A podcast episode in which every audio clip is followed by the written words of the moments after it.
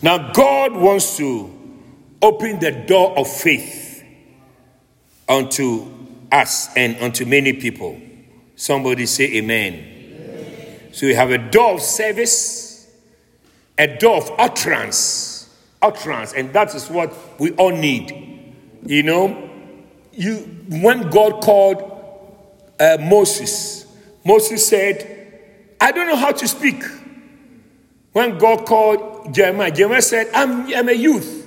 One of God's, if you like, problems, if I have the right to say that, is the fact that anybody that God called, the person doesn't feel qualified. That is no problem. But God uses unqualified and uses him for his glory and for his honor. So don't worry if you feel that, oh, I'm not a good preacher. I wish I can preach like Bishop Dag. I wish I can do this like this. And no, no, no. Don't worry at all. God has intentionally chosen you to use you. Somebody say amen. Bible says they saw that they were unlearned. They are not educated. They are not gone to school. But they spoke the word of God with clarity and with boldness. And they took notice of them. They acknowledged that these guys, something has happened to them. They took note that they have been with Jesus. So we, we also see the door of faith, as we read earlier on in Acts chapter 14, verse 27.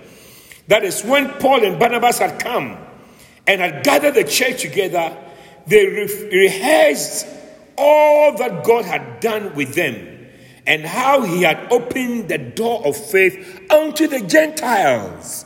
Now, up until then, up until Paul and Silas, uh, Paul and Barnabas went out there, the ministry had been limited to Jews, to the chosen ones, if you like. That is why when um, the, when Peter had a vision up on the up on the rooftop, and all animals, types of animals, and uh, birds came down, and the voice said, "Kill and eat." Peter said, I, are, "I'm a Jew. I don't eat all this type of thing because Jews are very selective in the people they relate with. Even food they eat, people they relate with, they're very, very selective, and all that and so on. Very, very, very." Um, um, if you like, discriminatory in a certain sense because they don't want to defile themselves. So Peter said, I don't, I'm a Jew, I don't eat these things. And the angel said, and the voice said, What God has cleansed, let no man call unclean. Am I right?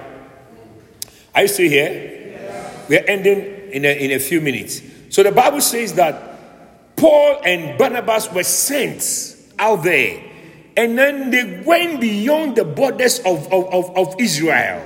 They went to the, if you like, the Gentiles, the dirty people, the outcasts. And when they went, they were amazed at the response. May God give us amazing results and responses. Hallelujah. May God give us a certain response that will shock us. Bible says they came and they brought the check and they rehearsed. Look what the Lord has done. I'm, I'm surprised when I just met one person, before they became two, they became three, they became five, they became ten, they became twenty, and they all followed me to church. I see it happening in the name of Jesus. God will bless us. I said, God will bless us. Bible said they rehearsed. That is testimony. Rehearsal means testimony. They testified of all that God had done with them and how He had opened the door of faith I pray, we pray today, this morning, that the door of faith will be opened to the places where God is sending us. Hallelujah. He said the door of faith has been opened to the Gentiles. Now, door of faith is the opportunity to be saved or for someone to be saved. Amen. And that door is being opened for us in Jesus' name. Through our ministry, many shall be saved. Young people shall be saved. Students shall be saved. Do you believe it? The poor shall be saved, the rich shall be saved. May God use us to reach out to multitudes in the name of Jesus. In many places, where I said earlier on, the door of the door of faith has been shut, like places like Europe. Wow, beautiful music. Is it alarm? Ah, it's alarm. what a shock. Now, in many places in Europe and other places, the door of faith have been shut. It's, it's an abnormality. I mean, when people stand in the street to preach, they are arrested. Isn't it? Yeah, it's not as easy as that. I mean, you become a, a star when you stand in the street and preach for five minutes. You take a video and put it on Facebook. So I stood on the street, Oxford Street, and preached. I stood in the bus and preached. But that was a common thing John Wesley was doing preaching from place to place, from city to city. But now look at it. It's like when you start, the police just arrive and then they manage to take a few pictures and put on Facebook. And that this is a, a Nigerian star who stood on Oxford Street or Chancery Lane and preached. Five minutes. What a shock. But where we come from, we have done broadcasts Nineche, do you know what dawn broadcast is? Dawn broadcast. You wake up at 4.30. You stand in the street and clap your hands. Wake up, wake up, wake up. I came to talk to you about Jesus. Jesus saved. Today is your day of salvation. Have you seen this before? In the countries where you have lived. I said in Switzerland, in England. You haven't seen some before. Eh? That's how it is. when you go to Ghana, you will see how it is like. No, but we, we to, even in Ghana, becoming rare now. But it was a commonest thing. That's how I learned how to preach. I learned how to preach by preaching at dawn broadcasts. A friend of mine will come and wake me up. Say, okay, let's go. Then you say, he whispered to my ear, say, Jesus loves you. Jesus loves you. Today is the day of salvation. Today is the day of salvation. Every word sentence, you just listen to my ear quietly and I'll shout it out. That's how I learned to, I learned to preach in, in private, in secret, in darkness, by the grace of God. But that's how it is. You cannot do this anywhere in the world. You'll be arrested for, for all sort of, and then put before court. You can go to prison if you don't take care.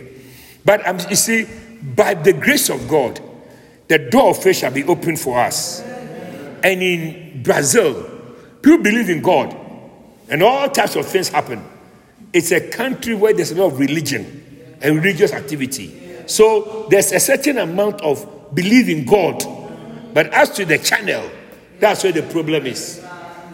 So that is why Paul says, let's read this scripture um, in, um, Rome, in Acts chapter, Romans chapter 10. Romans chapter 10 verse 13, all the way down. One of the most beautiful passages in the Bible. For whosoever shall call upon the name of the Lord shall be saved. How then shall they call on him in whom they have not believed? And how shall they believe in whom in him of whom they have not heard? And how shall they hear without a preacher? And how shall they preach except they be saints? As it is written, How beautiful are the feet of them that preach the gospel of peace and bring glad tidings of good joy, of good things. Verse 16. But they have not all obeyed the gospel. For Isaiah said, Lord, who had believed our reports? So then, Faith cometh by hearing, and hearing by the word of God.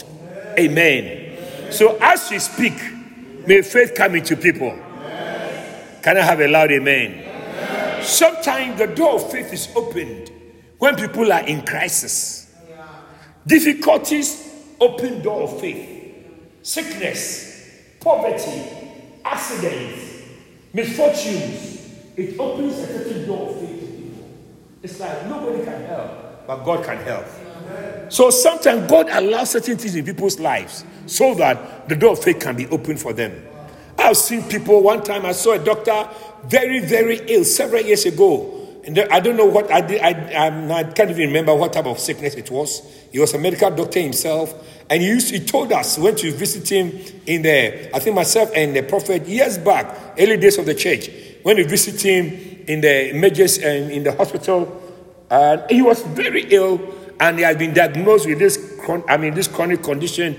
And he told us how he used to serve God, he used to work with God, he used to be a very Christian, was a medical student, and now that he finished medical school, he started, he left uh, God, he turned his back on God, he started doing all sorts of things, chasing women, having, he said, I had money, I was transferred here, transferred here, I forgot about God by, by church and everything. And now he's in the hospital and been diagnosed by his colleagues that he has this terminal illness. And he, as you're talking to him, he crawled out of his bed and held our feet. And he said, Anything you can do for me, please do for me. I don't want to die.